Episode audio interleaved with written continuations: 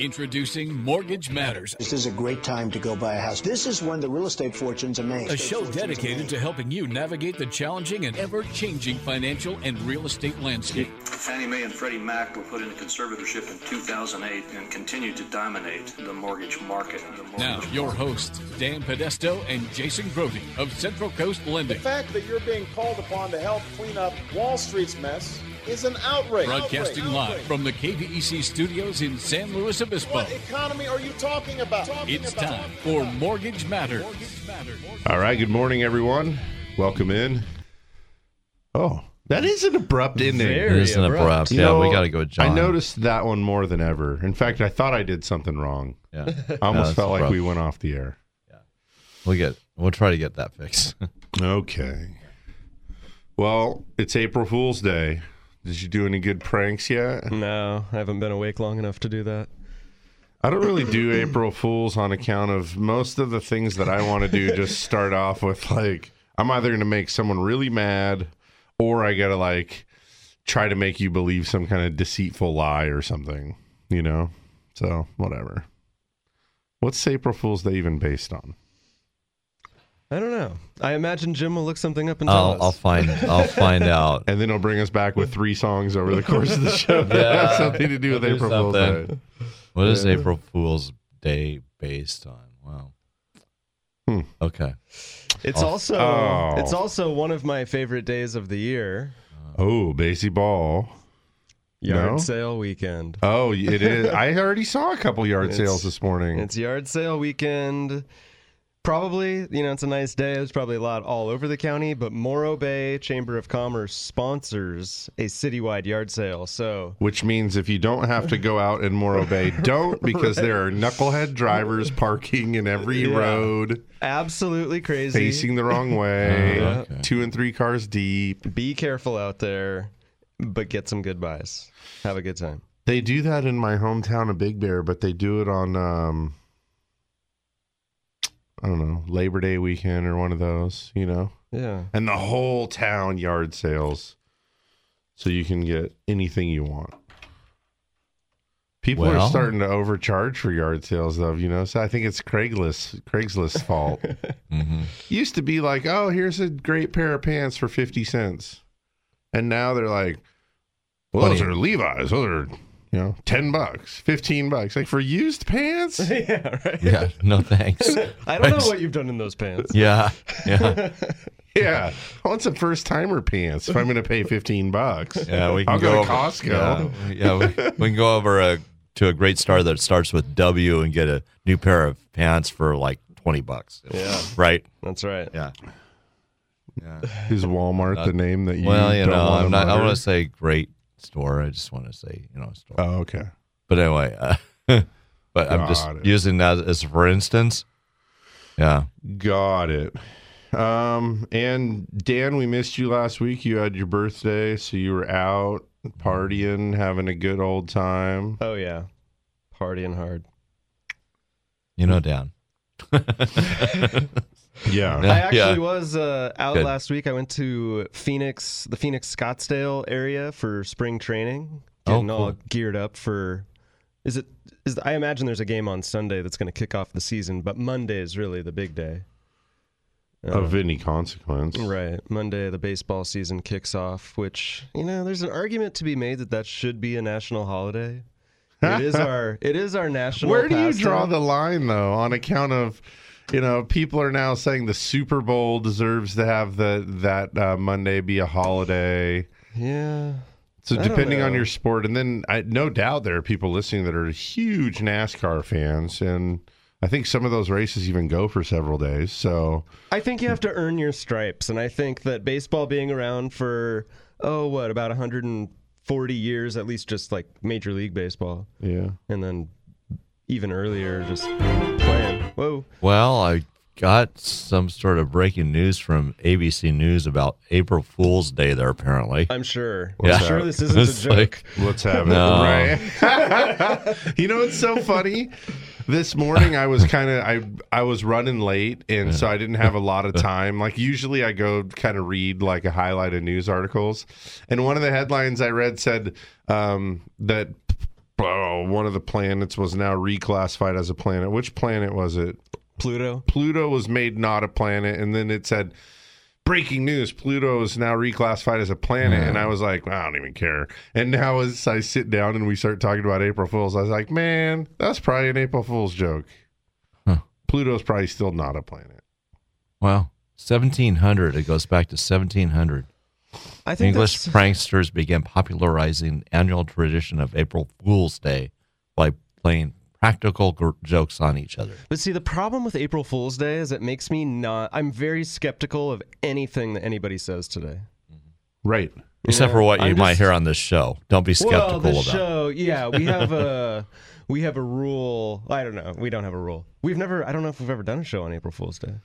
We haven't i don't know I don't that think we this- have. I don't think so. so maybe we should give like we should man we should have Ah, thought we should ahead have been way. Yeah. we could we have messed done this up. like jobs and housing and just crazy things that maybe I don't Yeah. know. you can get in trouble for that too though huh Yeah. Yeah. No, we're gonna we're gonna stay on the up and up here today.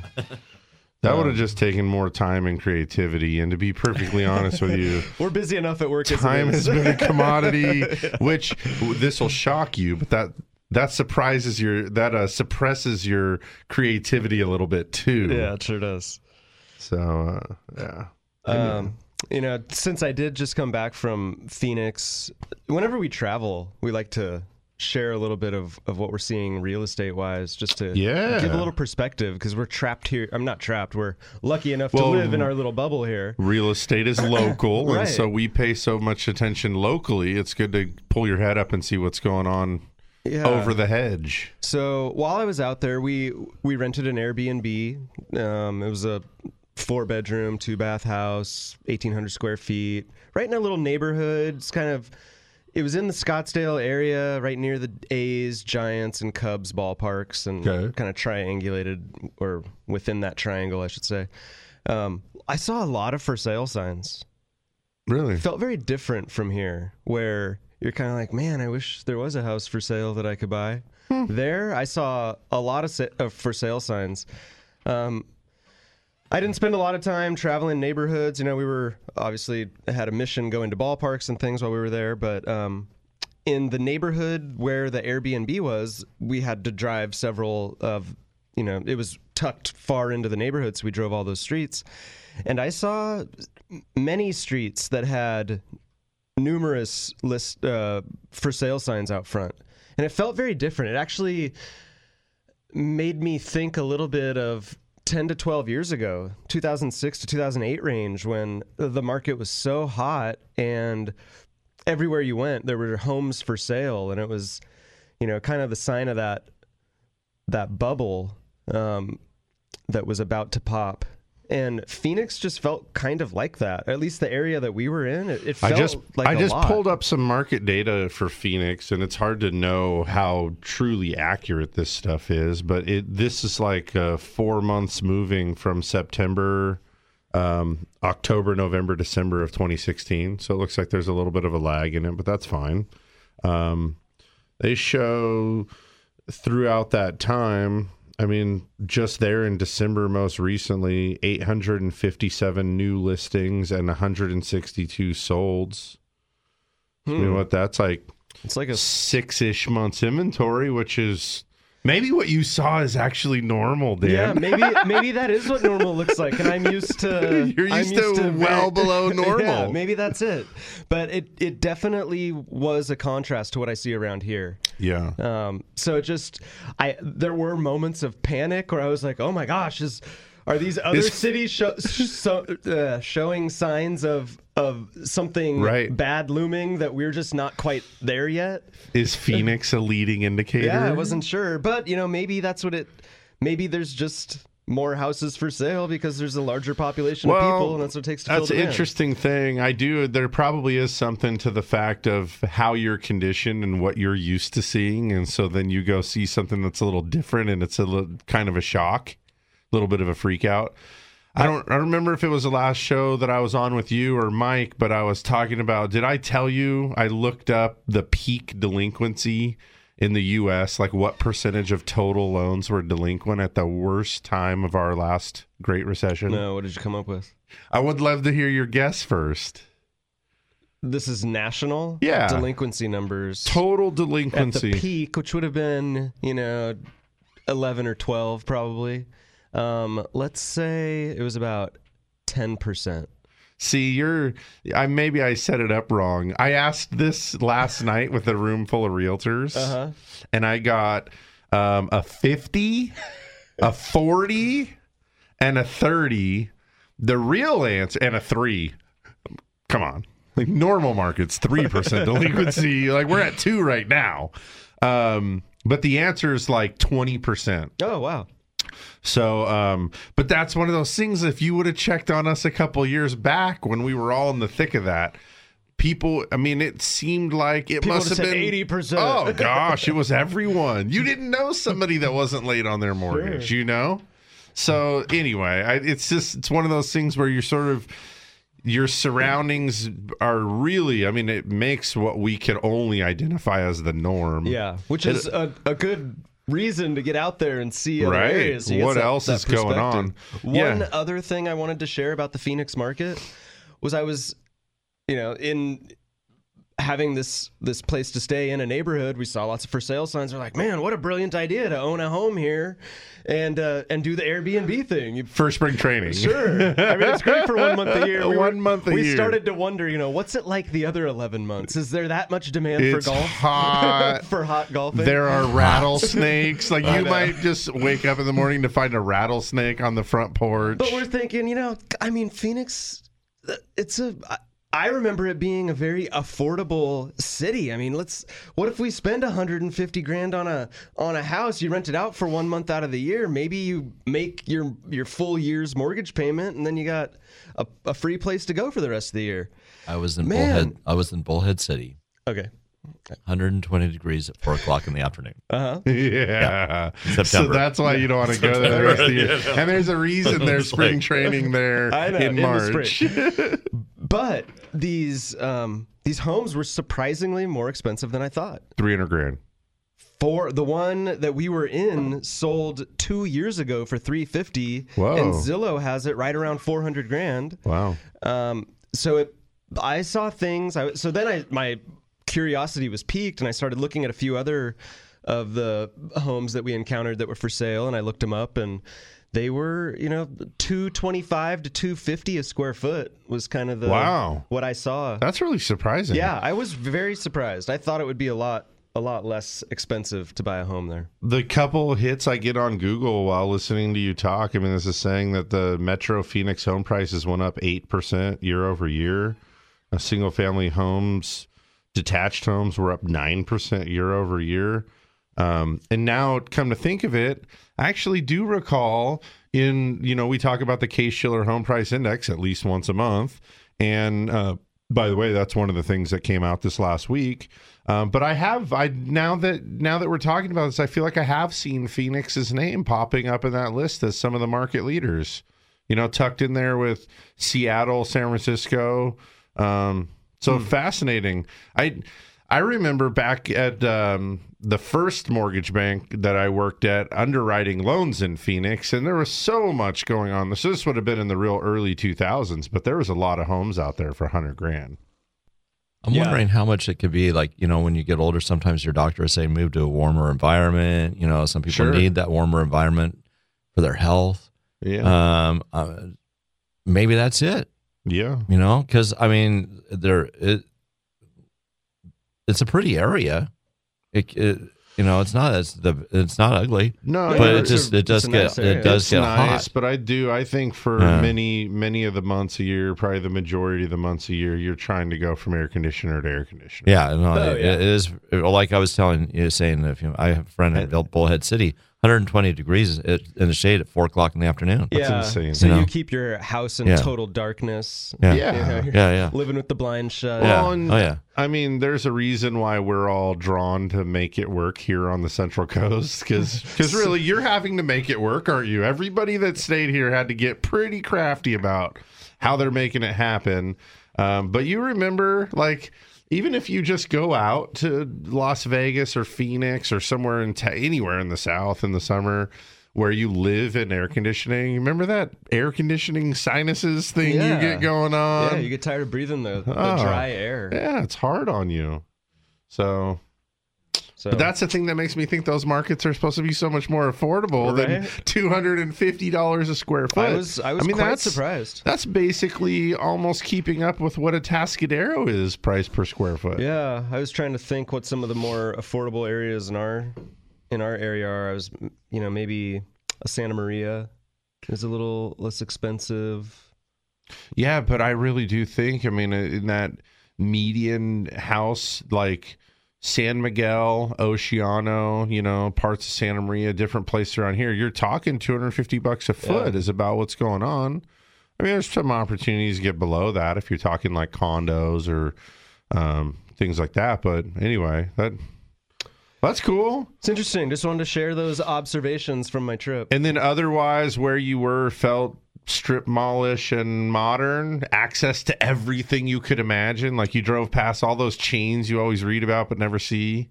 Yeah, um, yeah, more or less. It's kind of a. I mean, we spent a lot of time.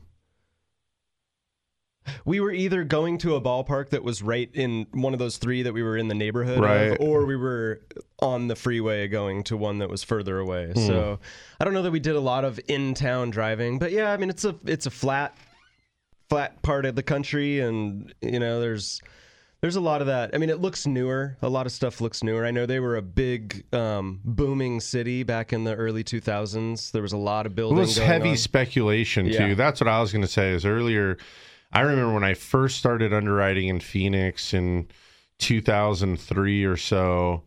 Uh, lots of homes for hundred thousand dollars. In fact, there was like this model of buy a fourplex in Phoenix for a hundred grand, and at that time, people could acquire those with like five percent down. Yeah. right. Doing eighty percent first, fifteen percent second, and they would buy a fourplex for hundred thousand dollars, and generally people were buying two or four of them at a time. We had a maximum where we wouldn't allow somebody to buy more than four financed through us. But in any case, it didn't take more than 24, maybe 36 months before those same fourplexes were reselling for $180,000. Yeah, I remember and then, it was really booming. and then three hundred thousand dollars, and it it really, um, man, it was almost like the, and everyone that was buying them was like California person looking for a good investment, and the word got out that Phoenix had just a, a huge inventory of multifamily homes that were radically affordable and under heavy demand for rent.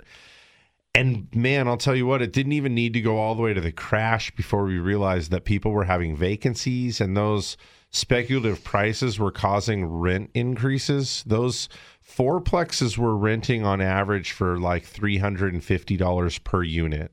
And by the time the speculative buyers drove the prices up to $250,000 for those, and they were trying to make $600 a unit, the the good renting class folk of that area said, "Yeah, right." And all of a sudden there was vacancies and now these guys were having to compete against each other to cut rents mm-hmm. just to make it and um so anyways it is probably etched in my mind as a highly speculative real estate market at least it was at the time and I don't have a whole lot of recent relevant experience in it um but What do you think about the maybe the job climate is pretty good, and actually the the cost of living there is somewhat less. I mean, like uh, you, doesn't Gas is- too gas much is- less. gas is like a dollar a gallon less. Gas is less. Yeah, know, I didn't like notice that. that. it was a dollar a gallon less. It looked like about fifty cents. Okay, a maybe gallon it's come up some then. So yeah, it didn't feel like. I mean, we went to a grocery store. It's the same same stuff there that we have Yeah. here. So Right. Yeah, I don't think there's that much. I don't know that there there, was any. I didn't feel. I, I mean, again, I only spent a few days there, so Uh-huh. it's hard to say about the job climate I don't or things like that. I don't know what the Yeah. Biz Journal is, but the Biz Journal, which is part of the, uh, it's the Phoenix Business Journal, says that Phoenix is projected as the number one U.S. housing market for 2017. Wow. Well, there's a lot for sale out there, so they're off to a good start if you want to buy.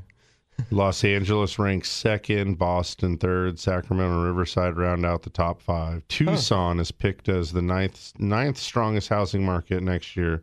So these are realtor.com forecasters that these guys are quoting.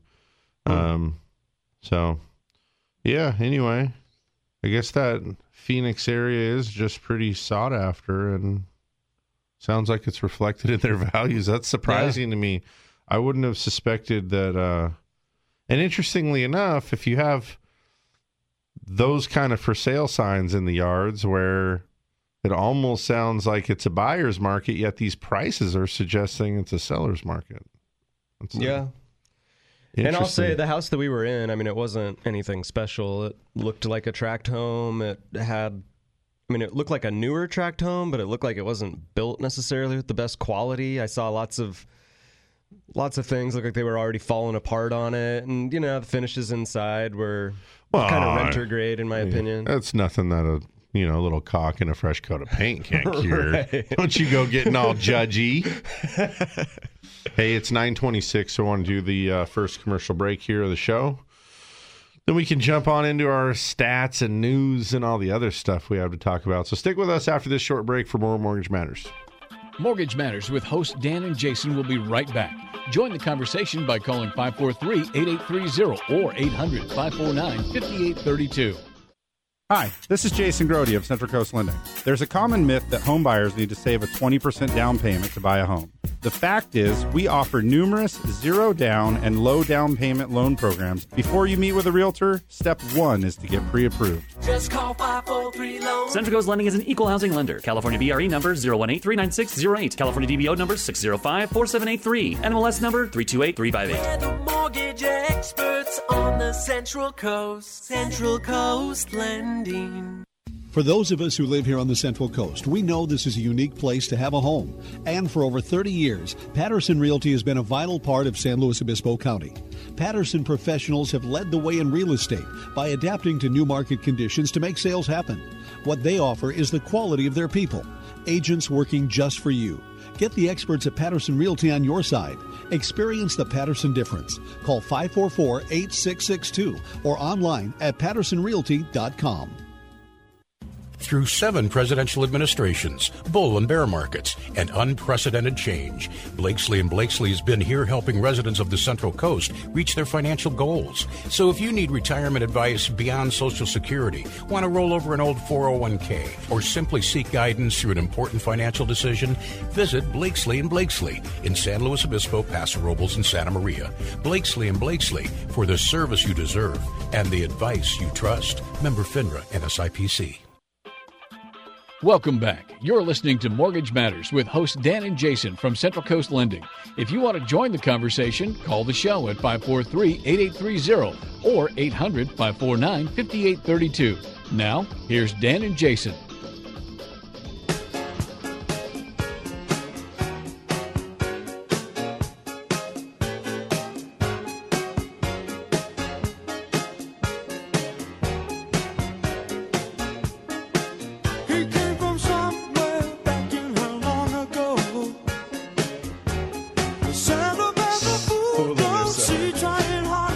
See, all these songs about fools. So clever.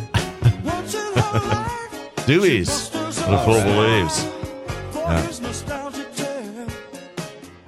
That was very radio DJ of you. I'm trying. The Doobie Brothers mm-hmm. with A Fool Believes. Yeah. I like it. Thank you. All right. Welcome back. We're nearing the nearing the half hour mark here of the nine o'clock hour. And It's April Fool's Day, so keep your guard up. Don't That's fall right. for anything silly today. be skeptical out there. Everywhere you go. Even with your own family, even those closest to you. In fact, probably more so with those people. check that toilet for saran wrap or the, when people people tape the poppers to the thing under the toilet i oh, saw that on the internet this week Seems like this might have been an issue at your home Oh, this morning, hilarious. no, maybe. No. I- okay. my sons had two friends over last night Okay. so i had basically four teenage boys Uh-huh. they um they were asleep this morning when i left so Okay. i I probably could have pranked them pretty good. I should have tied them all to one another and then like made some loud clamor in there and watched them all scramble and fall out. that would have been smarter. Man, I always think about this stuff too late. Uh, been fun. Oh boy. Hey, one of our own got recognized by the National Association of Realtors. It was in the newspaper this morning. Really? Yeah, one of our local realtors based in the North County. Um, Who? Macy Umbertus. Oh yeah. was named one of the top 30 under 30 um, for Realtor Magazine, which is a magazine that's put out by, or it's the official publication of the National Association of Realtors. And so the recognition's based on, um, you know, obviously the the business that she's doing. Um, what else does it say? Their success. So that would be their volume. Uh, their skills, creativity, leadership, um, those things, and and so last year she was, and we actually know this. We get some statistics on local realtors. She was one of the top realtors in the county Yeah. last year. So it was uh, an honor that's well deserved for her, and congratulations. Um, And putting doing a great job. Putting Little SLO County on the map too. That's right. Yeah, I mean this is top thirty under thirty in the nation. This is there's only thirty people in the nation recognized for this. That's pretty impressive. So she did a great job. Which number was she? I don't know. I don't know that they do that. if I'm going to make that list, I'd like to be number one. right. The bummer is you were number 29. That's pretty cool. Yeah. Awesome. Wonder what the wonder what the process is for that. I don't know. I'm. I imagine it's a nomination type of thing, and Yeah, or that your local board just sends up stats to Possibly. California Association and the National Association, where you know it's a it's a way for them to gather stats about local markets. Sure. How many homes are being listed? How many homes are being sold? Which you know agents in which areas and those kind of things are the ones doing the lion's share of the volume. well, with all that data being in the multiple listing service, do they? Does anyone even need to send anything? Does the National Association already have access to all that data of who's in which realtors are involved in transactions? It'd be good to hear from a realtor right now to tell us what's going on. The other Maybe thing someone is, tied in with the National Association of Realtors. really, um, Would Wes be out there right now? Who knows? Who knows? I know there's been a little bit of a shakeup recently too because they moved away from Matrix or Two Matrix somehow or other. The NM, the MLS has changed, and so um, you, you remember all that talk about how they wanted to do a regional MLS, and then there was people that didn't want to do it regionally, and so anyway, they're. Um, I think some of that is afoot right now, and I don't pay too much attention to it because it doesn't have much of an impact on on me or my business. But I've definitely been hearing the little murmurings about those challenges around the county. Um, man, rates have been doing all right. You can bring us back from a break with that one, Ken. doing all right, feeling all right, Uh, do- uh, feeling all right. okay.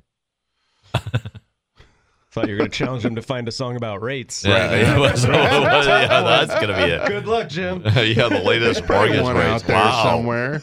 Gee. There's probably one out there somewhere. A song about your house payment. Yeah, rates have touched down to to some lows of the the recent Yeah, so year. yesterday the 10 year closed out um, at 2.4, which It's touched that a few times here in the last week or two. it's wanting to bounce in this range for sure. I feel like there's a new range we need to talk about that's 2.4 to 2.6. Yeah. Um, we had a little bit of a, you know, scare getting down into the 2.3 range about two weeks ago, and and we came off of that. Um, basically, it was right after the Fed meeting, and um, you know, I didn't. I know we talked about this a little bit last week, but there's a little bit of a reality check, I think, in the markets where um, the healthcare repeal and replace vote that basically got punted and then um, you know ultimately canceled for now shows a little. It's a little telling about. Um, you know whether maybe maybe the market was all too optimistic that our president was going to be able to just rapidly make some things happen and and seriously change the landscape and you know you remember these rates all started on a big run up on account of Trump's election was basically viewed as the the the perfect touch to creating all that inflation right create a, a more robust jobs market deregulate some things cut some taxes you know basically just really get things cranking and um, so, as such, the Dow starts surging. The markets are surging. Bonds are um, not not nearly as desirable, so we see the yields go up. Um, and so now that we have this, uh, you know, basically they can't get to a vote. They don't have the support to get to a vote on this health care bill. Um, it's shown that hey, maybe actually it's not just going to be all, you know, super easy for them to be able to advance their agenda and do all these things at a whim. And if that's true, then maybe the knee jerk reaction of celebrating this Trumpflation um, was the was maybe not warranted. And so that I think has been the biggest thing is we've seen a lot of that give back. I mean, it basically I think it means that um, there's a little bit of an idea now that it just might be tougher than we thought to to get these things done. Um, and so, anyways, that that basically seems to be, um, at least in my estimation, the best I can come up with it. Because at the same times, you know, the the Fed's raised interest rates. We're in an increasing interest rate environment. Um, there's a lot about the housing market and the jobs market that are looking like strength consumer confidence is really high. I mean, it's just there's there's not a whole lot of other reason to to explain away why we're seeing interest rates ease up. I mean, I saw in the bond market for us, basically in the mortgage market, we had improvements for like 10 of the last 14 sessions. And I mean, it's welcome. I, will take it any day. Sure. But um, it's it's not really what was expected um, and I think, yeah, we saw the the Dow close down, and it was either the first week. I, I hesitate to say that the month was down, but it was the first week or m- month that the Dow was down um, since the election. So yeah, I, I yeah, closed out yesterday. The Dow closed out at twenty six sixty three, and yeah. that was a down day. Um, previously, you had I mean, it wasn't too long ago where the Dow was. Remember all that talk about how oh, when the Dow gets over twenty thousand, and then um,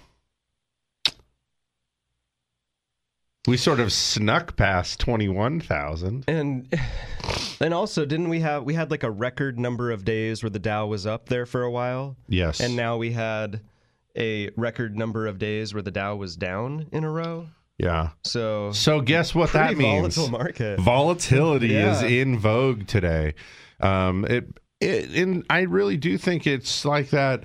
Really, that thing of you have really high anticipation, high expectations, and you're looking forward. You know, I think the market, whether or not the market's thrilled about this, um, the new presidency here um, definitely came out with all you know with all the movement in the financial markets to suggest that this was something to be celebrated.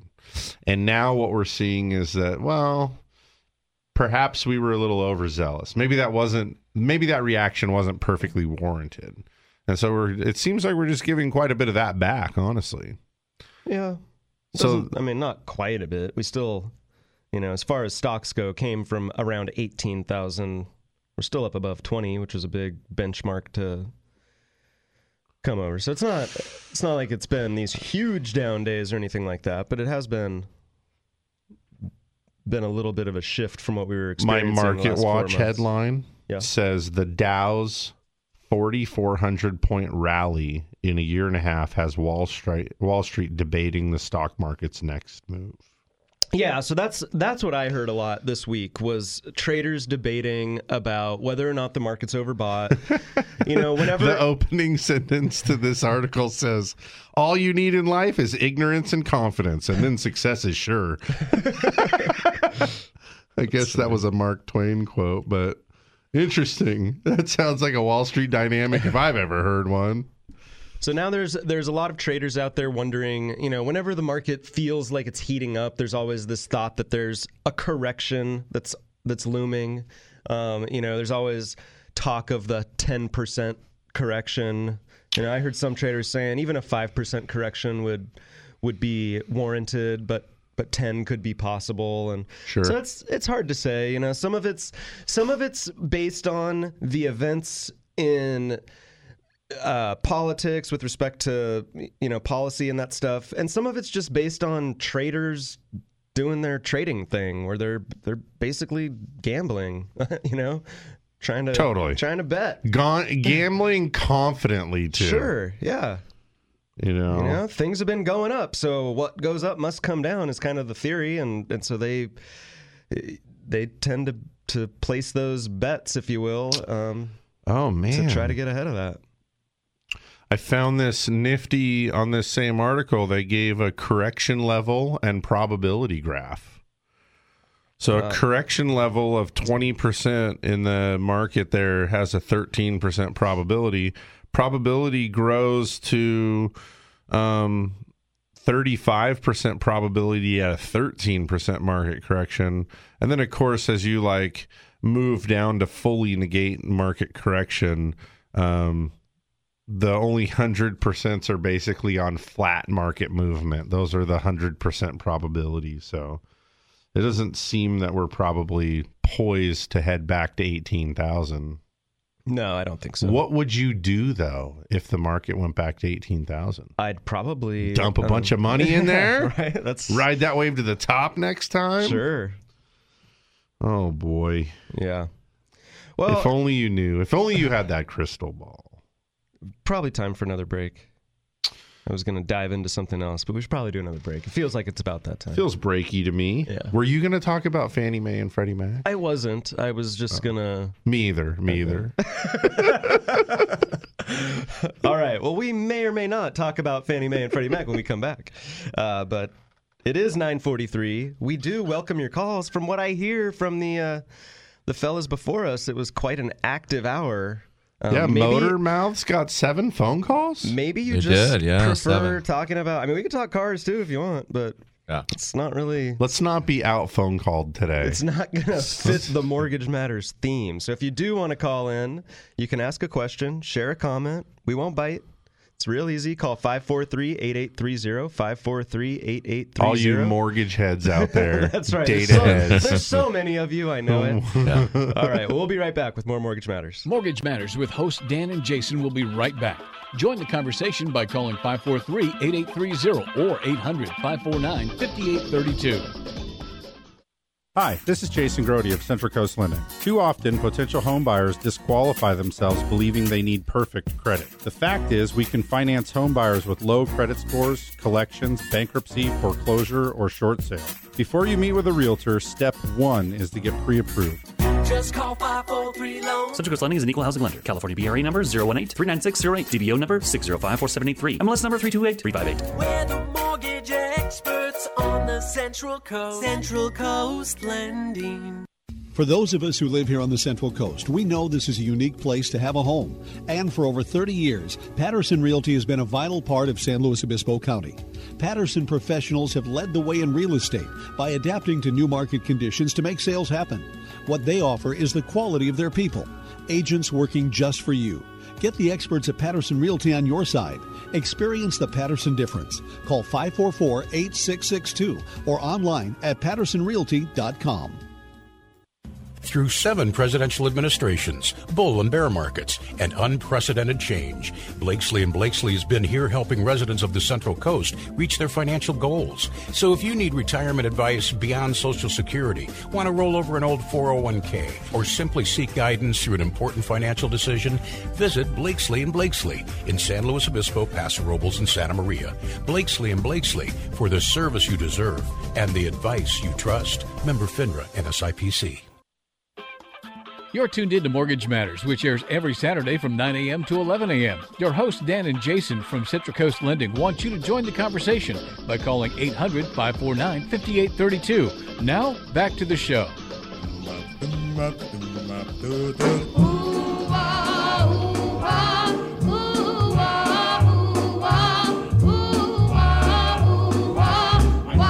Fools fall Frankie Lymon and the Teenagers. Why do they fall in love? Why does the rain That person on that album cover doesn't even look old enough to have fallen in love. He is 14. Wow. He was 14. You might kind of fall in puppy love at 14. Yeah. Cool. Frankie Lymon and the There was Teenagers. a girl I was smitten by when I was 14. Yeah. And then, you know, so I would have went from this song to a couple years later that, you know, Mm. unanswered prayers song. Thank God. Yeah. I got a 14 year old son. Uh Turning, oh. this is like a problem. turning 15 this summer. Did- does he know everything now too? Not really. No, good. but I don't. I don't know. If like- they, I don't know if the kids today need to good. know everything because they got Google in their pocket from all for all corners of the earth, and that's another thing too. Is you better be careful what you're out there representing because someone's going to fact check you pretty quick. Mm-hmm. We're carrying computers in our pocket today that are more powerful than like the the computers that were put onto the space shuttles. You know, it's kind of crazy. Oh, yeah, that's crazy. And when you think that you used to say that like the little handheld calculators you buy at Dollar Tree had more like you know power than the Apollo yeah. missions did, and they're it was like really. I mean, that's got to be kind of scary. I, uh, I came across my old graphing calculator. Oh, your TI eighty three. yeah. yeah. Do kids use those things anymore? No. There's an app for that. There's an app. It's probably got better graphics too. Oh yeah. And here's another really fascinating thing. My son has an app.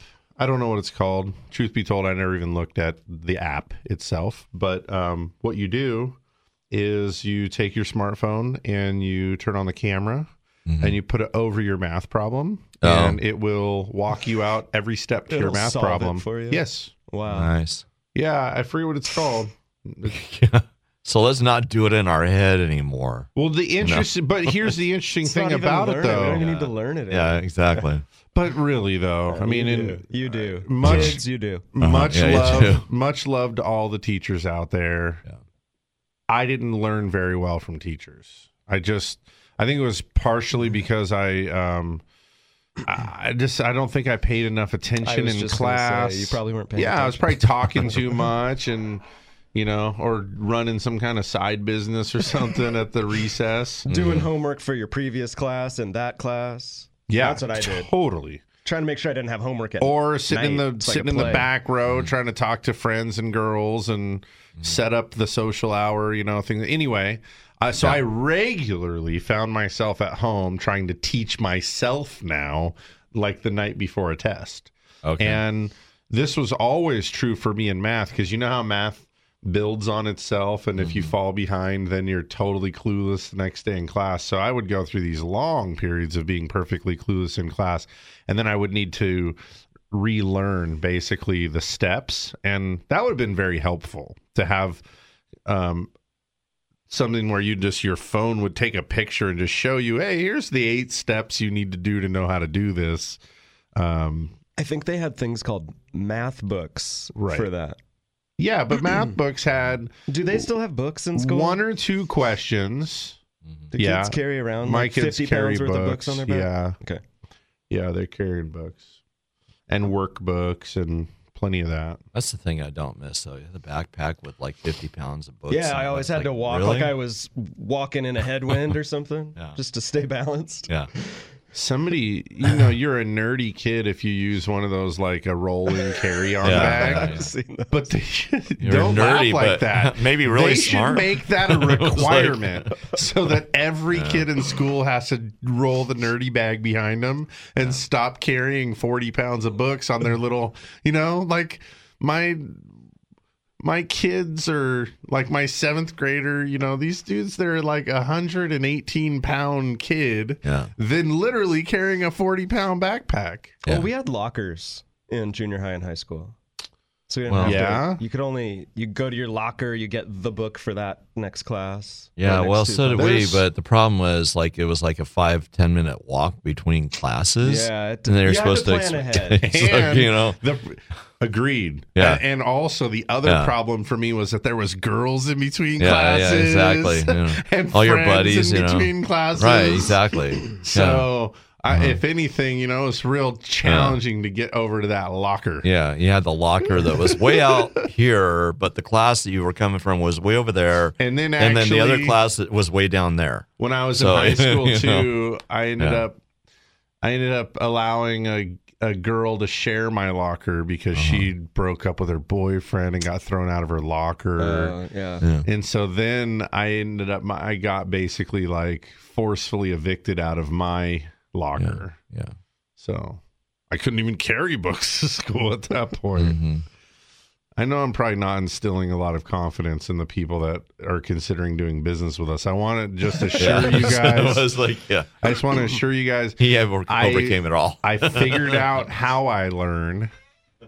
Sadly, after high school, but I I went to junior college. I learned how I learn, and then I was able to graduate from Cal Poly. I can prove it with my degree. I even have my transcripts. I was looking at them the other day. I was kind of proud of myself. just reminiscing. Well, I was cleaning out the file cabinet I because I, did was that. kind of purging some things, and so I'm like leafing through all this stuff, and I was like, "What's that?" It was little green and white paper. I pulled it. them. Like, oh, there's my transcripts. Hey, There you go. Then I was like, you know, how did I do in college? I started back, and I'm like, man, I did pretty good. I was pretty proud of myself.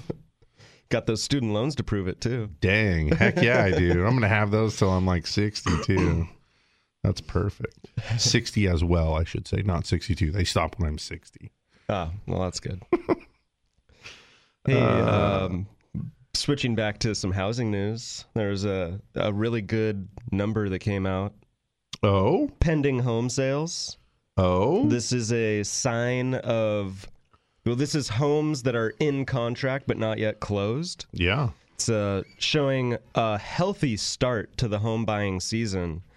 In this is February's pending home sales uh, index jumped five and a half percent. Surged. Yeah, which is um, That's a surge. it's a sign of the sales that will be closing March and April, and economists were predicting two and a half percent. Which You know why in they were wrong? Was a very good, a very healthy game. You know why five they and a were half's wrong? Big. because Why? February was like dry and warm. Wasn't that the really wet month for us? Maybe not the rest of the maybe country. right Yeah. here locally. For us, but, it was like but we got February 10 inches actually. of rain. Yeah. February nationally was unseasonably dry and warm. Ah. and so I think it paved the way. So when you're talking about some of these seasonally adjusted numbers, it sort of paves the way for some pretty good stats. But yeah, uh, great to see such an awesome increase.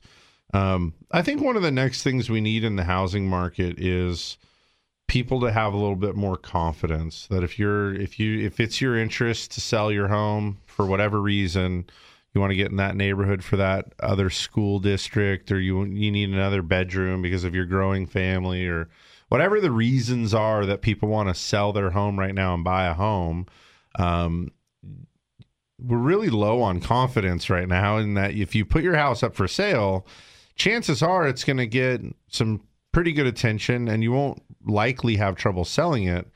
Winning the contest against the other buyers for that would be house that you're after um, is kind of a scary thing. And if something doesn't come together in it Uh, as we have these domino transactions Yeah. right now. Like I'm I, hearing about a lot of them, three and four transactions I was on one another. I was talking with a real estate agent yesterday that is like five transactions strung together, which is probably average right now, I would suggest. And one of them happens to be down in Los Angeles. And the one in Los Angeles that hasn't yet closed is holding up the rest of the transactions. And the one from Los Angeles also began in December. Wow.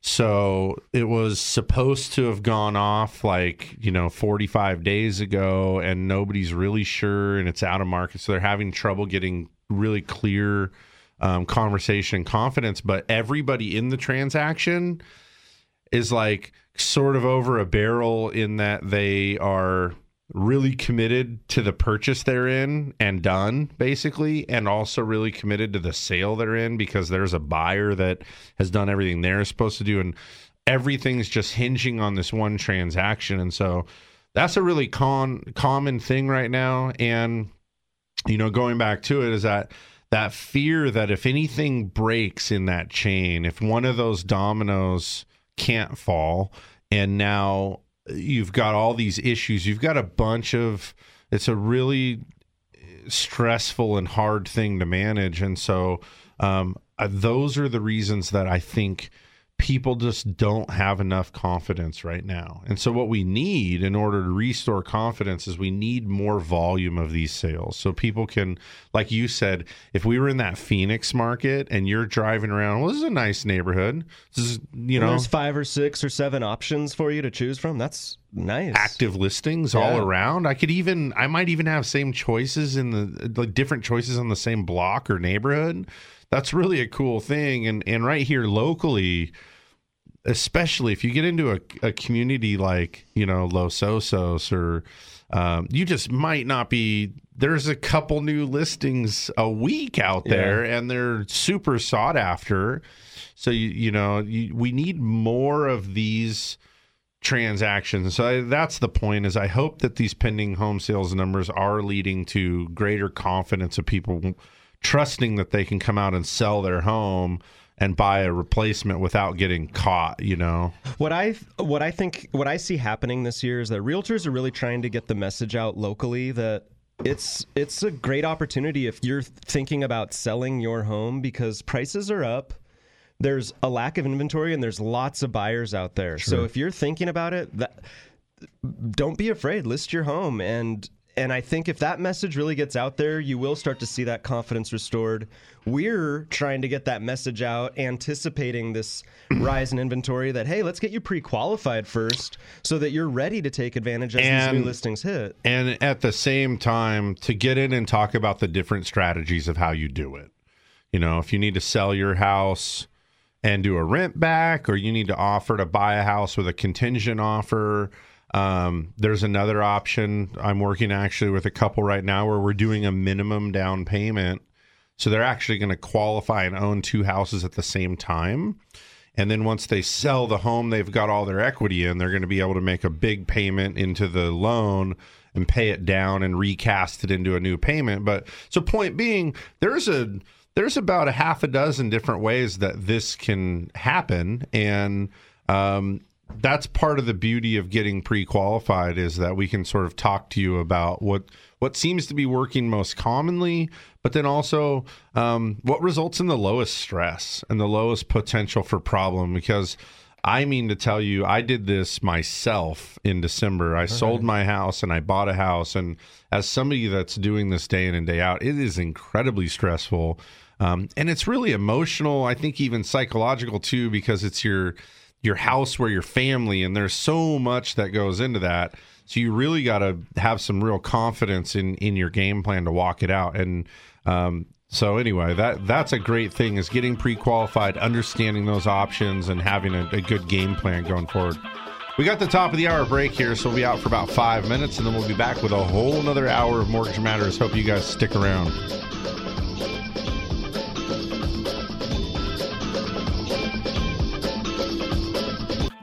You're listening to Mortgage Matters on KVEC News Talk 920. If you missed any part of the show, log on to centralcoastlending.com for archived shows and more.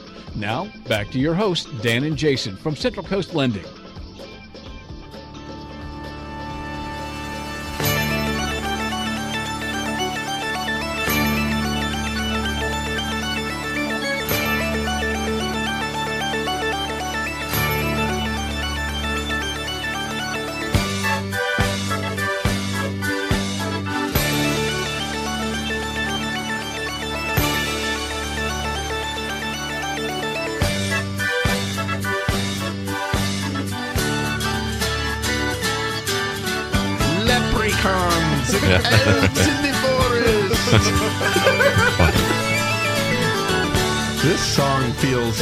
Does feel like St. Patrick's Day, doesn't something. it? Yeah, I could have used the St. Patrick's Day. It's like Celtic or is that There it is. Celtic? Celtic? Celtic? Celtic, yeah. Oh, Celtics. It the is kind of, yeah, it team. is. Sticks, fooling yourself. That's a cool intro. I like I it, like it. actually. Yeah. Feels very LSD-ish. Oh, probably. Highly likely was. yeah. I, I, I looking at the album cover, it's kind of LSD-ish. yeah, I see a couple deer, maybe some lips. I don't, I don't know what I'm looking Some at. eyes there. Yeah. Those are David Bowie's eyes. Okay. All right. Yeah. Well, All right. welcome back. That's Yeah. a way to get back to the show. You like it, huh? Yeah. It's gonna be an electric hour. Yeah, cool. Awesome. You are listening to the second hour of Mortgage Matters. and guess what? it's April Fool's Day. Indeed. But It no, is. that's not what I was Yeah. gonna say. Yeah. I'm already over that. Come on. Oh, on. no, we're just going with that theme. yeah. You guys know Rich Ferguson? Yeah. He's, a local dude, one of my magician, friends. Does like He's the a, yeah. social media. He's like posts of his on the Today tricks. Show this morning. Oh, cool. Yeah, because he's a trickster. Awesome. Yeah. It's April Fool's Day. It's a Oh, big. that's it's pretty a big day. It's a big day for you if you're in the magic business. Yeah. Very cool. I bet he's Cool. having some fun pranks today. Yeah. His station. wife's a realtor here Yeah. in town. Mm-hmm. Tracy Ferguson. Yep. Yeah, they are. Um, yeah, fantastic people, really.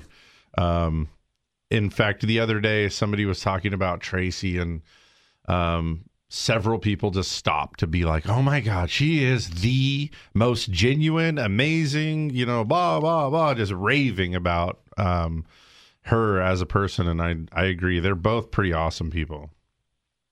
It's funny too because Rich is uh um you know he's got a bunch of YouTube videos on so you can go and subscribe to a YouTube channel and watch all these pranks he does. I mean he really is nationally recognized and um, internationally recognized, I should say. Everybody seems to in the magic world knows of him, and he's got a really cool story. Um, I remember he came. I already knew him at the time, of course, but he came to my leadership class and gave a presentation about body language and handshakes and things like this. It was it was pretty awesome. But yeah, he does a lot of like those corporate event type of things for huge companies that do their little retreat or you know I don't know what are those things called. I call them rah rah events. Yeah, the corporate rah rah. Um, but then additionally, you know, like recently, Anthony, one of our loan officers, was giving a presentation up at Atascadero High School. Um, was asked to come in and talk to kids just kind of about being financially aware and the significance and importance of credit, you know, and I actually thought it was really a cool thing because I don't remember anything like this at high school when I was a kid. But, you know, at the start of every semester, I tell my kids, um, you know, you start with an A. So if you don't miss any assignments and you do good on your quizzes and you turn in all of your homework, it's so much easier to keep an A than it is to try to get a C or a B up to an A. So since you start with an A, guard it and protect it and nurture it the whole way through. Very similar in the credit world. Credit, man. And how many people do you know that have this story like, oh, I was 18, and I Yeah. just Too many. went and got a. Sears card and then I bought, you know, whatever and then course I couldn't pay for it and they or I paid 15 bucks a month and it never went down and then one day, you know, something happened or whatever. And so anyway, that that was the sort of the presentation that Anthony was giving up at the high school and I told him, I said, "Oh, you should call my buddy Rich. He loves kids and those kinds of opportunities, and you know, he's a paid presenter. So I don't know what you guys are going to have to do for him or whatever, but you should." And um, anyway, Rich went up there and talked to the school. Uh, you know, didn't even want anything in return. Was just pumped to. Cool. So it's cool to have somebody here locally that's just so down to earth and grounded and has that kind of you know influence and um And on the Today Show, that's big time. yeah well and you know i'm friends with rich on facebook i'm not special he has a lot of friends on I was say you and ten thousand others. but um he'll post like they got the golden play award or whatever. I don't know if you Not guys familiar are with that. basically when on youtube you know because they measure um play how many times or how many minutes your videos get watched or whatever.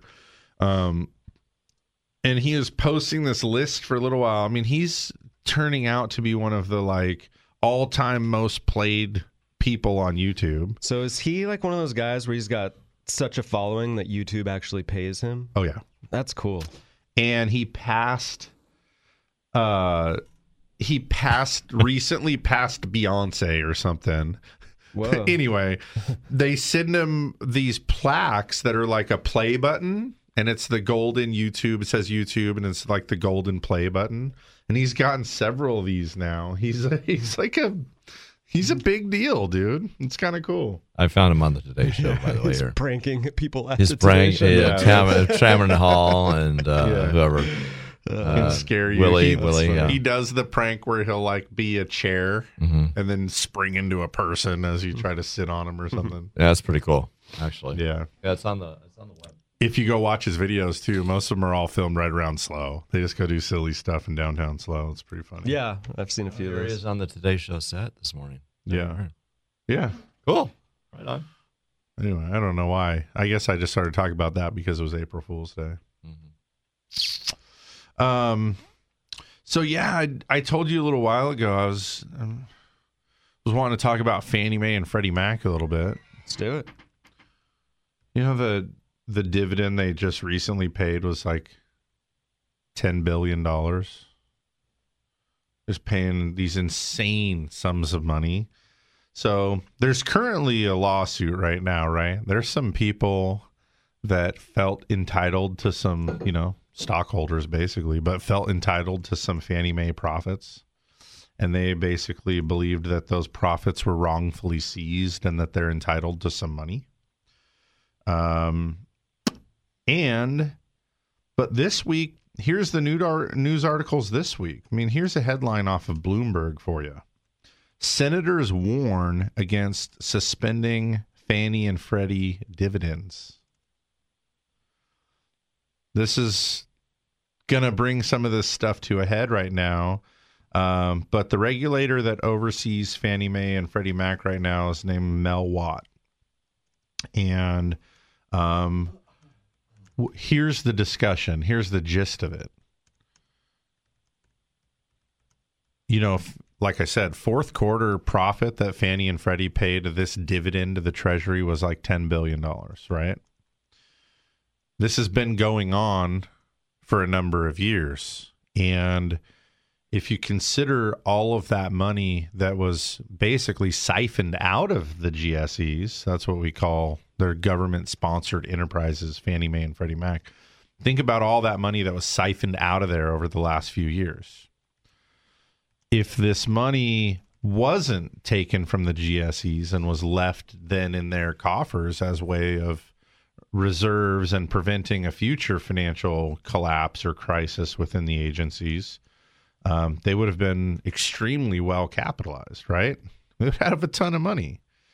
In fact, you could argue that, you know, perhaps the better thing to do is to force unreasonably large reserve requirements onto these entities, right? To where anything you modeled, you couldn't couldn't show how a recession or a drop in real estate would ultimately um, undermine their ability to function.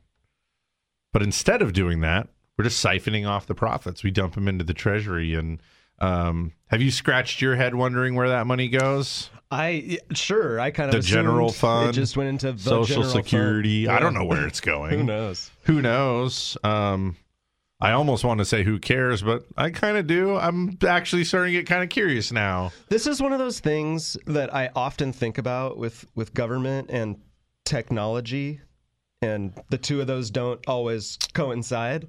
But how easy would it be to have like, you know, we have the debt clock where Right. it's just constantly ticking. Why can't we have the budget clock or a budget watch where it's just constantly showing us where money's being spent at all times? and in I lending mean, talk here- about government transparency. That'd be pretty amazing. I need to source your down payment, sir. So in my life, every day, I, I'm understanding. I see your deposit here, and it's your paycheck. That makes sense to me.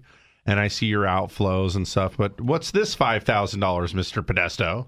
You know, oh well, that was I'd loaned my cousin five thousand bucks, and he gave it back to me. So there it is. I see. With like a, you know, I'm gonna Uh-huh. actually need you to prove that. And as a buyer, you're usually like, what? You're kidding me, right? Well, I'll These show you the bank statement where I gave him five thousand bucks, but no, we didn't have a note. It's my cousin. You know what I mean? Yeah. But so how come we don't have that with the federal government? Oh, what's that? You got ten billion dollars that you weren't necessarily expecting, and um, I see. What did you do with that? Would be great to be able to to follow that ball. It At the same time, I imagine you'd probably have to close out of those windows pretty quick because it's just nauseating the amount of money and just sprinkling billions of dollars down to various things until the billions of dollars are gone. Anyway, um, so right now, yeah, let me read you this headline again. Senators warn against suspending Fannie and Freddie Ma- uh, Fannie and Freddie Mac dividends. So basically, right now, what you've got is a bipartisan group of senators have gone to the person that's overseeing Fannie and Freddie and is saying, "Do not suspend making these dividend payments." And it makes you, you know, you got to draw these conclusions here that the conversations as it's coming about is basically saying, "Hey, when is enough enough?" You know, they took 130-ish billion dollars worth of bailout. Now they've repaid that in full plus like another 50 billion dollars in profits. Um, and at some point here, if these agencies are going to be allowed to stay in business, we need them. Our mortgage market, our housing market, the U.S. economy needs Fannie and Freddie in some fashion or another. Um, so it's not very difficult to argue that they also need to be very well capitalized. So when do you decide what you're doing with these guys? And um, so anyway, it's a it's an interesting thing. Is you've got some lawsuits going on right now. Um, you've got uh, a lot of pressure here to kind of figure out what's going on, what needs to happen, um, and all the while. Fannie and Freddie, you know, have been making these pretty substantial dividend payments, um, but they've basically got a, a, declining capital buffer on their own balance sheet. So um, expect the news here going forward to turn a little bit more to trying to understand what the game plan is here for making sure that these agencies are capitalized well enough. Imagine if we had a market correction where in one quarter, like this quarter right here, in fact, we saw, you know, they're scratching this $10 billion check here. The check was supposed to have been written yesterday. I imagine it was a wire, but you get the point. 10 billion bucks paid. Imagine next quarter there's some market correction and these guys are now coming back to the treasury for another bailout. Or two quarters, three quarters, four quarters from now hey, we missed our mark and we don't have savings because you took it all. So now we need money back. What kind of pressure then is our government going to be under as people start going, hey, wait a minute. We're not bailing these guys out again. And then you're going to see these headlines of like, no, wait, we gave them $130 billion. They gave us back $200 billion. It's fine. And well, now you're giving it back to them again. What is this? It's a it's a really convoluted relationship that is existing today, and um, I think because it's been so profitable, everybody's been kind of happy to just kick the can down the road. But this has been going on since 2008. these companies have been in conservatorship now for almost a decade. It's it's probably is time to either figure out how to recapitalize them and and you know kind of like the rehabilitation of a wild animal you know? Yeah you had to throw it steak for a few months but now it's got you know ability to to, hunt released. again and it needs to be released. The top fins like sagging over to the side. We gotta we gotta let Fannie out into the ocean. Um so anyway we'll see what happens there but it's interesting that this is the way that it's coming about now is that the reserves that they have their capitalization is declining while their dividends to the government are at all-time highs. It's far exceeded the original investment. Um, and now it's getting to a point where um, the Fannie and Freddie are basically now wanting to challenge to say we're not going to make these dividend payments anymore. It's time for us to recapitalize ourselves. Hmm. And so Congress is stepping in and saying, no, no, no, no. You need to keep writing those checks till we get this worked out. But the agency's losing capitalization. They need some of the money that they keep writing out. Really interesting. And talk about something that has the ability to radically upset the housing market. This is it. I mean, this is the play right now. It's Fannie Mae and Freddie Mac, and I don't think enough people really grasp how significant and how absolutely necessary it is to every single part of our housing market and and arguably the world economy as we learned through that great recession, right? Yeah, we spent a lot of time talking about the formation of Fannie Mae and Freddie Mac, and really they, we can thank those entities for the fixed rate mortgage, the 30 year fixed rate mortgage. Oh yeah. Without them, it wouldn't be a thing. Um, everyone would be living in the adjustable rate mortgage world um, and subject to those rate changes as the economy changed and stuff like that. So really, Fannie Mae provides that liquidity and and gives us the 30 year fixed mortgage. So Yeah. it's it's definitely something that I see as a as a necessity in the housing market. And and beyond the fixed rate mortgage, it just gives us a standard that everybody understands and agrees with as far as underwriting guidelines. It it's just- like the it's like the genome of what goes into a loan now. And really what we've come to realize is that the banks that are doing private label type of loans that aren't ultimately one of the Fannie or Freddie loans, they've all borrowed from these guidelines. We know that these are these are really tried and true ways of evaluating how you how you calculate and, and have confidence in somebody's commission income or what you do about somebody that had a short sale or any of these kind of things all of these issues are addressed in these guidelines and what it provides is an ability for everybody in the world can look at what it means to have a loan that meets Fannie Mae's underwriting criteria and have the confidence to buy or sell that loan. That's that liquidity that you're talking about that um you know before that there's just there was no way of understanding that. You might have cozied up to making this farmer in your town a loan because you really understand soybean farming. And then you need to sell this loan because you can't afford to service it anymore because you have a liquidity problem in your bank. And I come in and I go, Well, let me look at the loan and what went into it. And I go, Man, you did a terrible job. You didn't look at a dozen of these things that are important to us over here in New York.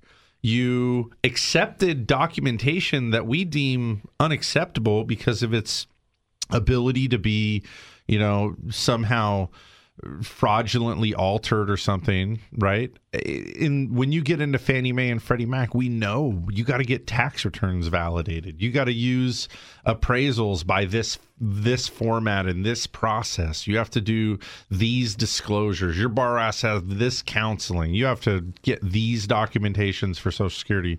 It's it's just so well known. It'll be really interesting to see how it all shakes out. And after a whole decade, I I kind of began to think that maybe we're we weren't going to see how it finishes, and it would just stay in this weird hybrid relationship of a private entity under government control. And um, but we probably could have read ahead, is that the money is probably going to be the reason it finally gets addressed. There's some shareholders that want their money back and there are, um, you know, taxpayers that are enjoying the benefit of these huge dividends.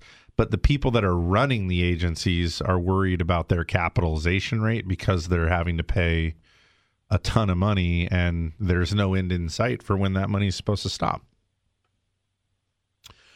It's 1026. So you're going to bring us back with some more fun music. I see that look on your face. You already got one locked and loaded. I do. Just can't wait for a break. right. I got it.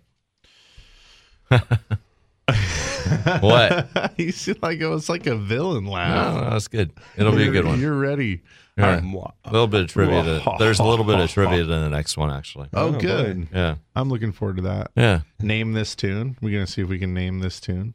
No, but there's a major. Uh, well, let's just he's say been yeah major Now actor, we're major actor that is somehow related to this. All right, cool. Perfect. All right. Quick commercial break, and then we'll be back with more Mortgage Matters. To ask a question or make a comment, call 543 8830 or 800 549 5832. Mortgage Matters on KVEC News Talk 920 will be back after these messages from our sponsors. Hi, this is Jason Grody of Central Coast Lending. There's nothing like the euphoric feeling you get when you find the perfect home. The last thing you want is the embarrassment of discovering you don't qualify. It can actually cost you your deposit. Before you meet with a realtor, step one is to get pre approved. Just call 543 Loan. Central Coast Lending is an equal housing lender. California BRE number 018-39608. DBO number 6054783. MLS number 328358. We're the mortgage experts on the Central Coast. Central Coast Lending. For those of us who live here on the Central Coast, we know this is a unique place to have a home. And for over 30 years, Patterson Realty has been a vital part of San Luis Obispo County. Patterson professionals have led the way in real estate by adapting to new market conditions to make sales happen. What they offer is the quality of their people, agents working just for you. Get the experts at Patterson Realty on your side. Experience the Patterson difference. Call 544 8662 or online at pattersonrealty.com. Through seven presidential administrations, bull and bear markets, and unprecedented change, Blakeslee and Blakeslee has been here helping residents of the Central Coast reach their financial goals. So if you need retirement advice beyond Social Security, want to roll over an old 401k, or simply seek guidance through an important financial decision, visit Blakeslee and Blakeslee in San Luis Obispo, Paso Robles, and Santa Maria. Blakeslee and Blakeslee for the service you deserve and the advice you trust. Member FINRA and SIPC. Welcome back. You're listening to Mortgage Matters with hosts Dan and Jason from Central Coast Lending. If you want to join the conversation, call the show at 543 8830 or 800 549 5832. Now, here's Dan and Jason.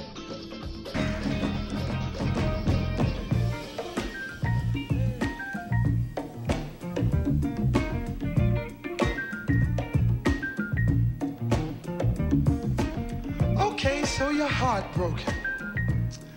You sit around moping, crying and crying. What you say, you even think about dying? Well, before you do anything rash, like wiggling out that seat, dig this. Oh, no way. Everybody plays a fool. I had no idea. No exception. Do you recognize the, the, the, the lead singer? Does he look like an actor? He does. And I, at Yeah. first I thought it was him, but it's his dad. Yeah, That's crazy. That's Cuba Gooding Jr.'s dad. yeah, exactly. Huh. Cuba, Cuba Gooding Senior. See, I had no Yeah, there it is. idea. If only my dad was rich and famous, then I would be too. like- Tends to open up a few doors, doesn't Yeah. Yeah, yeah. This is the uh, original version of Everybody Plays the Fool. it? Yeah, he's a spitting image. Oh, and they look exactly alike. Yeah, they do. Yeah, you, you can put one next to each other, and Yeah. at that time, yeah, Crazy. crazy, isn't it? Um, who's this? Who's the band though? The main, the main ingredient. ingredients.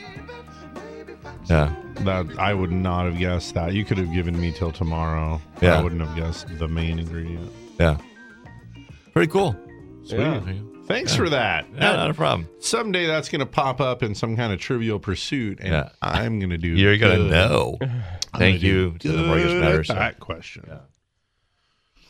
Our minds are so full of useless information. you know that. It's all right. We can win board games with that stuff. That's right. Comes There in you go. handy. Maybe if you're really on your game, you can get to Jeopardy. I wanted to uh I wanted to talk a little bit about adjustable rate loans, Dan. Hey, seems fitting coming off the Fannie Mae conversation. Right. Um Fannie Mae and Freddie Mac also offer adjustable rate mortgages That's right. to those same Um, standard guidelines. You made a comment about how Fannie and Freddie uh, afford us this ability to have fixed rate loans. And, you know, one of the things about the adjustable rate loan, and this is why, as consumers, I almost want to suggest that we're spoiled brats, right? I want you to give me money, and I want you to give me money at long term fixed rates because I personally don't ever want to be in a position where the market changes and and I and I wished I wasn't in this agreement with you. But then you're the bank, right? And you're going, "Whoa, whoa, that's really that's really short-sighted." Um what what if the market is such that I I really regret now that I gave you 30 years of of fixed rate.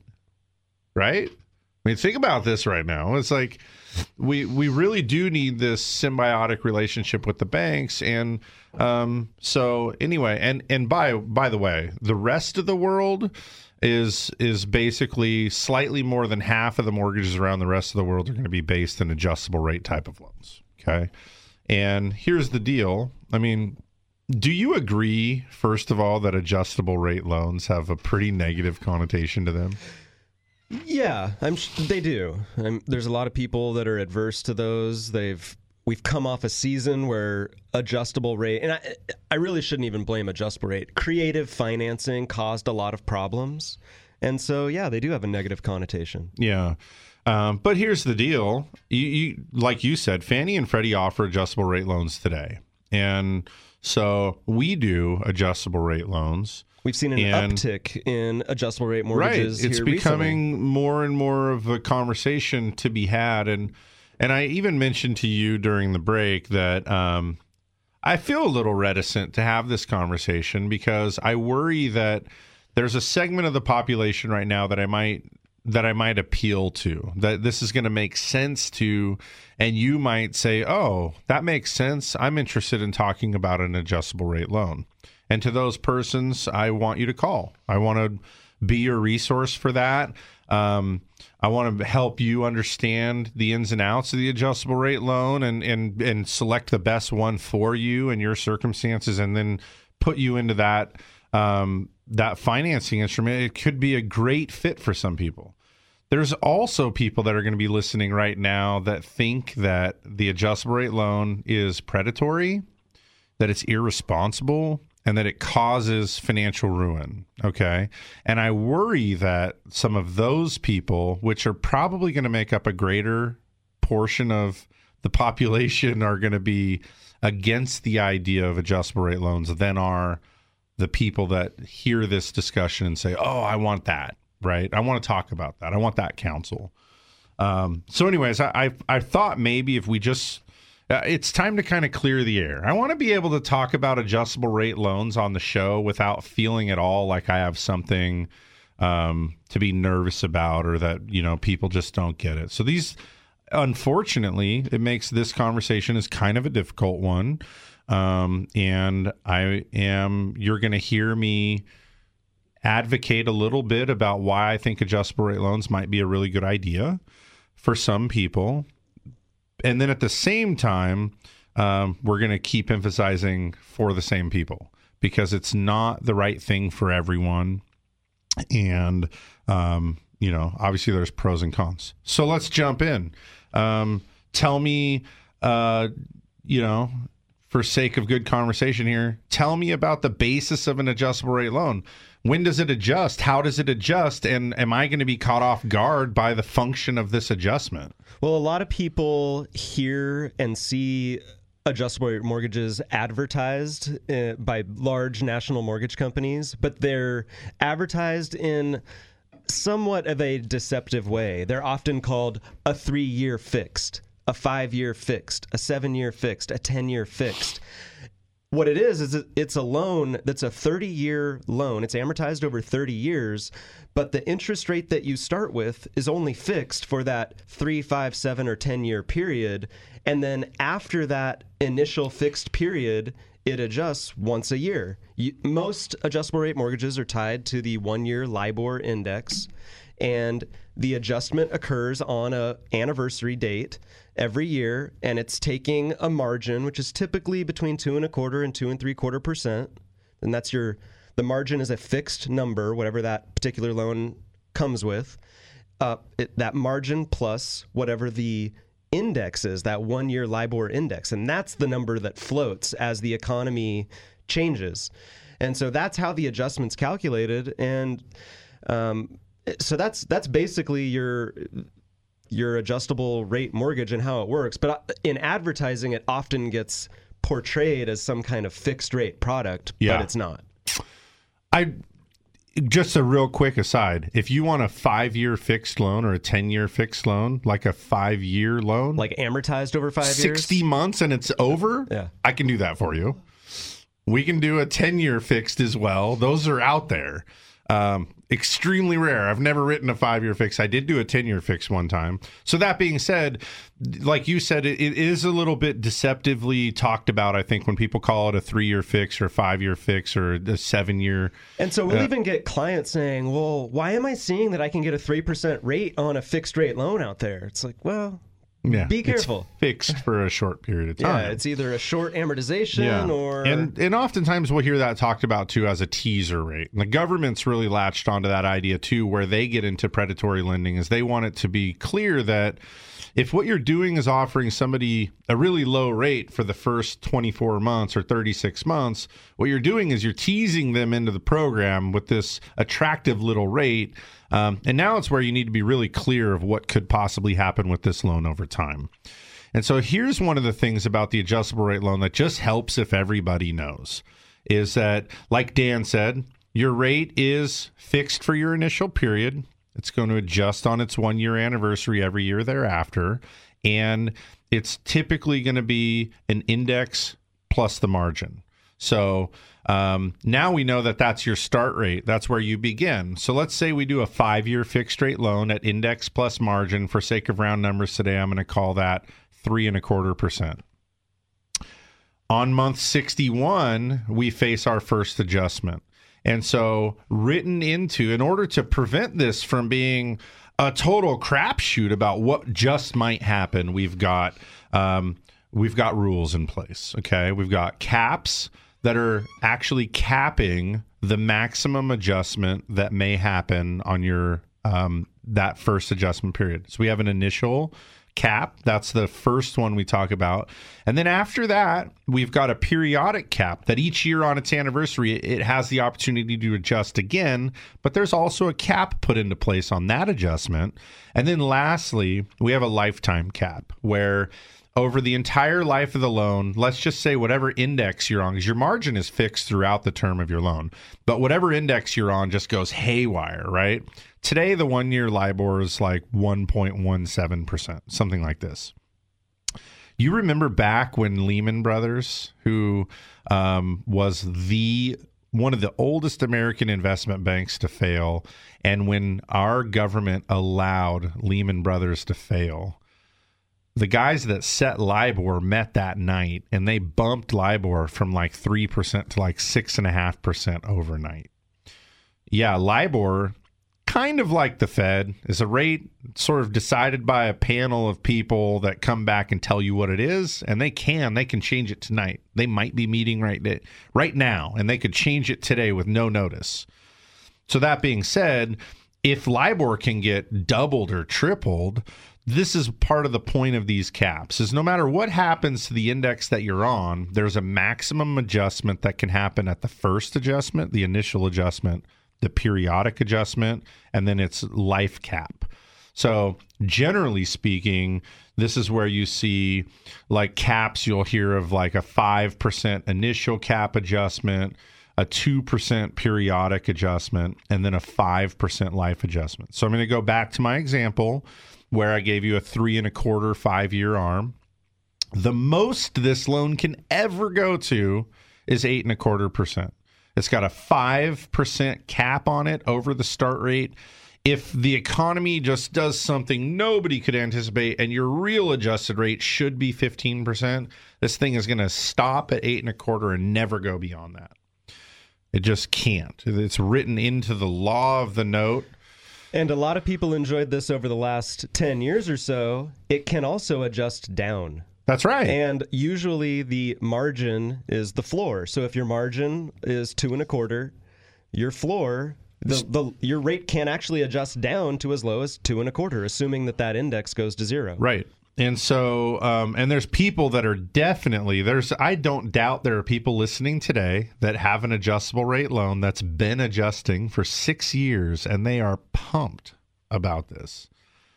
Um, those old loans made the floor was typically the margin. Oftentimes today, the floor is becoming the start rate. Um, because banks are just realizing, like, whoa, we never actually thought rates could go to zero for almost a decade, right? I mean, because those, you know, we know prime went down to zero. And with that, other the other indices around the world kind of followed it down to nothing. So um, some of these people started out with a five percent five year arm. And then in year six, which might have been 2010, their loan adjusted from 5% down to 2 And they're the winner. They're, and the banks are scratching their heads going, oh, we didn't think that through. But so there's a bunch of people that got really sweet adjustable rate loans. And right now, those things are ticking back up a little bit. When you look at the 52 week average of all of the indices, they're heading upward. Um, so as a quick aside, if you have one of those, it's probably a good time to lock in another five years. So you might consider refinancing that five year loan that's been adjusting for a while into a new five year loan. Just fix your percentages for another five years. Um, and then otherwise, there's also a conversation we need to have about the fact that you might take the opportunity to refinance into what could be the last of the really low 30 year fixed rates. You know, you can still, like we talked, we opened the show kind of with this dialogue about how rates have declined a lot recently. That presents a pretty good time for you to kind of pull up and, and jump on into a fixed rate loan and, and get off that adjustable rate track. It worked really well for you. Time to take your chips and walk over to the casino cage and cash in. Um, so, that being said, now, why are we talking about arms at all? Who should get an arm? Why would you even consider getting an adjustable rate loan when you can get a fixed rate loan at what might be historical lows? Yeah, it's a good question. And recently we've seen more and more people inquire about them. We've closed a few more of them recently. Um, you know, a fixed, an adjustable rate mortgage is typically at a lower interest rate than a fixed rate mortgage. A 30 year fixed, the bank is trying to anticipate what rates are going to do over the next 30 years. So they're going to give you a little bit higher rate. You know, the rates now are in the mid fours. And yeah, that longer security costs you money. That's Yeah. the bottom line. Sure. This is why a 15 year loan is cheaper than a 30 year loan. Yep.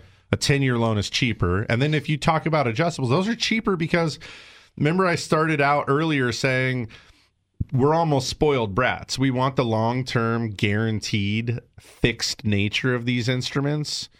But the bank equally doesn't want that. They'd like to tie you to something where you're sort of in a relationship together. Times are really good, pay a little bit more interest. Lean times, nobody's making a lot of money, these indices all go down, pay a little less interest. So it's a it's a way to sort of almost like the tide, you know. You're not a fixed dock, you're like a mooring buoy now, moving right with it. So um but going back, who should be getting these loans? Who are getting these loans? Well, here's an idea. For sake of round numbers again, if a five year arm today is going to be fixed for 60 months at three and a quarter percent, or the 30 year fix is at four and a quarter. Um, what if you only have a five year plan? Some people, you know, I, it's not the norm, but here's some people that are, um, gosh, I can think of so many different examples. But sometimes we'll get somebody that comes and gets a job at Cal Poly And I know I'm going to be in Cal Poly for five years, but I'm from South Carolina. My family's there, my roots are there, and I know I'm going back. I do want to own a house here while I'm here. I love all all of the the benefit and the right I get of having an investment in real estate and being a property owner. So I'm going to own, but I don't need 30 year security. I have a five year plan. Interesting. I was thinking the Los Osos sewer project. It went in. Mike, I have a cousin who lives in the uh, Idaho area now. He was actually his company was considered for that Los Osos sewer project job, and he knew that it was only a couple year job, and he knew that California wasn't where he necessarily wanted to live beyond that. But he, it was a great opportunity. He ended up not coming for the project. His company wasn't selected, but um, had it been selected, he might have been a candidate that's like, yeah, five year arm's perfect for me. I'm going to be here for for two to three years. It gives me a little, a couple extra years just in case I stick around longer. But my plan is to be back up in Idaho in three years. Yeah. Why pay four and a quarter when I could pay three and a quarter? Save a couple hundred bucks a month. Sure. And over the course of the investment, that might be five thousand bucks. Um, that may make sense for you. Again, maybe not for everybody. For some people, you're better off paying the insurance in case life happens and you get stuck or the market changes and you can't sell. So I'm going to tell you about another guy that I know. This is a real guy that I did an arm for. Um, this is a dude that has a million bucks in the bank and in his 50s, doesn't have to have a mortgage, is capable of paying his loan off at any time. Um, that being said, there's some mortgage deduction that you get on your taxes. Money is nice and cheap and can use, rather than spending all of my assets out of the bank, I can get the cheapest way of borrowing money I can and do it as long as it makes sense for me. When I don't like it because it adjusts, or I don't like it because I don't need the write off anymore, I don't like it because, uh, you know, all these different reasons, I can just pay it off. So for that person, now you're talking about just leveraging money kind of because you want to, you prefer to. Um, that makes sense. That's a person that's in a, a slightly different category than what we're going to consider our average borrower. So they could take advantage of being able to do some things because the lack of security means nothing to them. It's not having this loan is not a necessity to begin with. Therefore, having the most favorable terms for me are all that matter right? And and you're starting to see this by the way right now. We're talking about people that have a unique set of circumstances. They've got a time or they've got um you know a financial plan. Here's another guy for example. Um i i've done loans for these type of people too is well i have a trust and i'm going to inherit you know 2 million dollars in a few years and i don't can't get it today, don't want it today, um, I am going to be just paying this deal. Um, so let's make it for as little as possible. There's a game changing economic event in my future. Um, okay, that makes sense too. So again, these people that we're talking about, these are people that have. So, number one, a deeper understanding of how these things work. They're more intimately involved in understanding the risk and benefit of doing something like this, they walk it out and they're doing it because they can benefit from it financially. This is not, notice I didn't tell you this story at all. Well, I can't really afford the 30 year fix, so I'm going to get an adjustable rate loan and hope that I can make more money in five years, and then hopefully I'll be able to get a fixed rate loan then. You know what? Guess what? Bad news. You don't get to qualify for that loan that way. Um, and in the in the pre-recession years, right before we went through the Great Recession, people were able to qualify at start rates to these loans, and it was a way to afford something that you really probably were uncomfortable with and and thought better against, you know, going into it. Whereas today, um, you're qualifying at something that's higher than, than the, the 30, fixed rate. than the 30 year fixed rate loan. That's right. So it's not something where we're back then it was creating a false affordability. Today, you don't get to do that. So if you're if that's the MO, you'd be better off getting the 30-year fix. It's got a lower qualification rate. You're going to have greater purchasing power or whatever on that program. So it's it's vastly different than it used to be. Um, and, so anyway, you you guys are getting more of the sense of it now, but I want to I just want to kind of to to go back over this again now in the first place is number 1 you got to come in and you got to talk about you, your finances, your most likely future with this property, with your income, with your inheritance, with your business, with your assets. We got to start to now couple what's the best thing for you? Um, what's your game plan? This is not a one size fits all. And this, by the way, I think is hilarious about why, you know, the rocket loan. Oh, push this button and get a loan in one minute. thinking the exact same thing. Come in and sit down with me. I'm an expert at this. I this is this is what I do. I I will walk you through what what do you need? What's the conversation for you? All of the ins and outs of this and help facilitate a decision um, that is really just it shouldn't be taken lightly by anybody. It's too easy to get starry eyed about some low teaser rate loan that's more complex and, and you need to understand it. The loan advisor needs to understand your situation so they can advise you properly. As you were saying that, you know, the other thing is back in, you know, the pre Great Recession years, I was underwriting loans. And um, we even did a little bit more work then about arms. Mainly it was making sure that we had index and margin and adjustments and all these things were correct going through and that they were qualifying appropriately. But you want to know something was absolutely terrifying even then is that most of the loan officers didn't even know what they were talking about.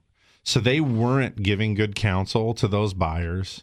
And and I think most of the conversations went like this. Oh, we're going to get you a 5-year interest only. It's the lowest payment. It's the lowest payment, and you'd be like, uh, "What happens in five years?" And your loan officer would be like, "Don't worry about it. We're going to get you a new loan before then, or you're going to sell this house because you'll be living at the top of the hill in Avila by then." And it was like, "Wait a minute, what?" That loan officer oftentimes was blowing over the top of those things because they didn't have the ability to explain it simply. You know what I mean? Like if if the person you're talking to can't explain this simply enough to you, they it's because they don't understand it well enough. So, you know, again, you got to come in, we got to talk about your situation. We're trying to figure out what the best thing for you is. And then additionally, um, these loans, this is not the wild west of lending. There's caps in this. We know exactly how they adjust and when they adjust.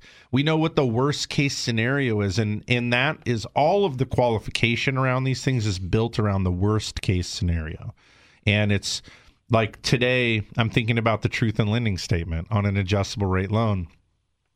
It stays at its start rate for that first period. It switches over to the maximums as it's calculating APR for the rest of it. It wants you to know that this is possible. That, you know, I'm going back then, people didn't even get truth in lending statements and nobody even knew what they were or cared about them. And, you know, so um, today it's, it's a very different environment. And, um, you know, so yeah. Anyway, that point is it's a it's a custom approach for every borrower. It's a loan product that might be an option for you. It may not. We'll talk about the difference between the arm and the fixed and the benefits and all that kind of thing, and then you make the decision. Um, the the nice thing about it is today, every loan officer at Central Coast Lending is compensated the same, regardless of the type of loan you get.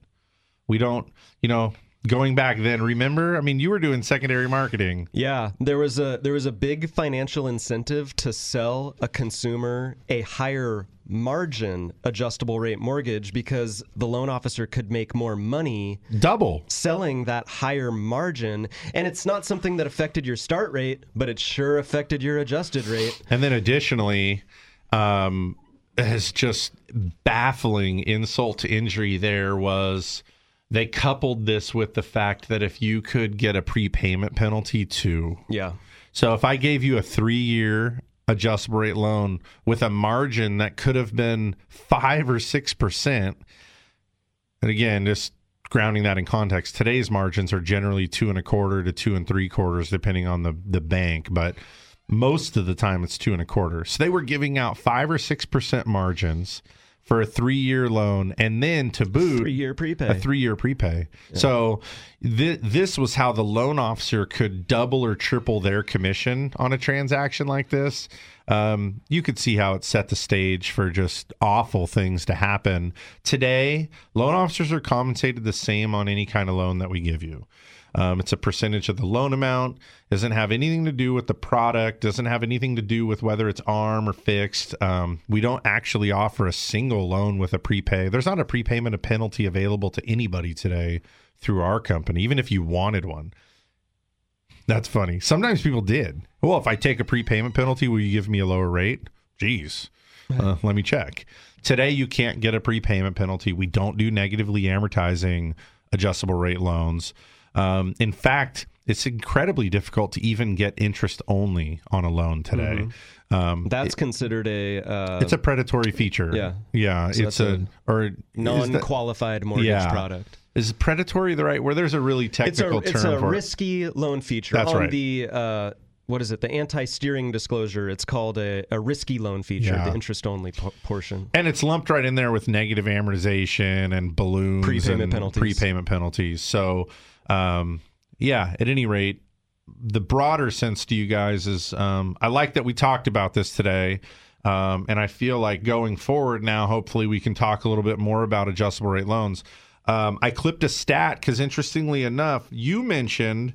So we're going to be talking with our staff next week again. We're doing sort of another make sure everybody's got the rust off on adjustable rate loans. You know all about them. You know how they work. You know the ins and outs. You know how to answer people's questions. You know how to answer your own questions.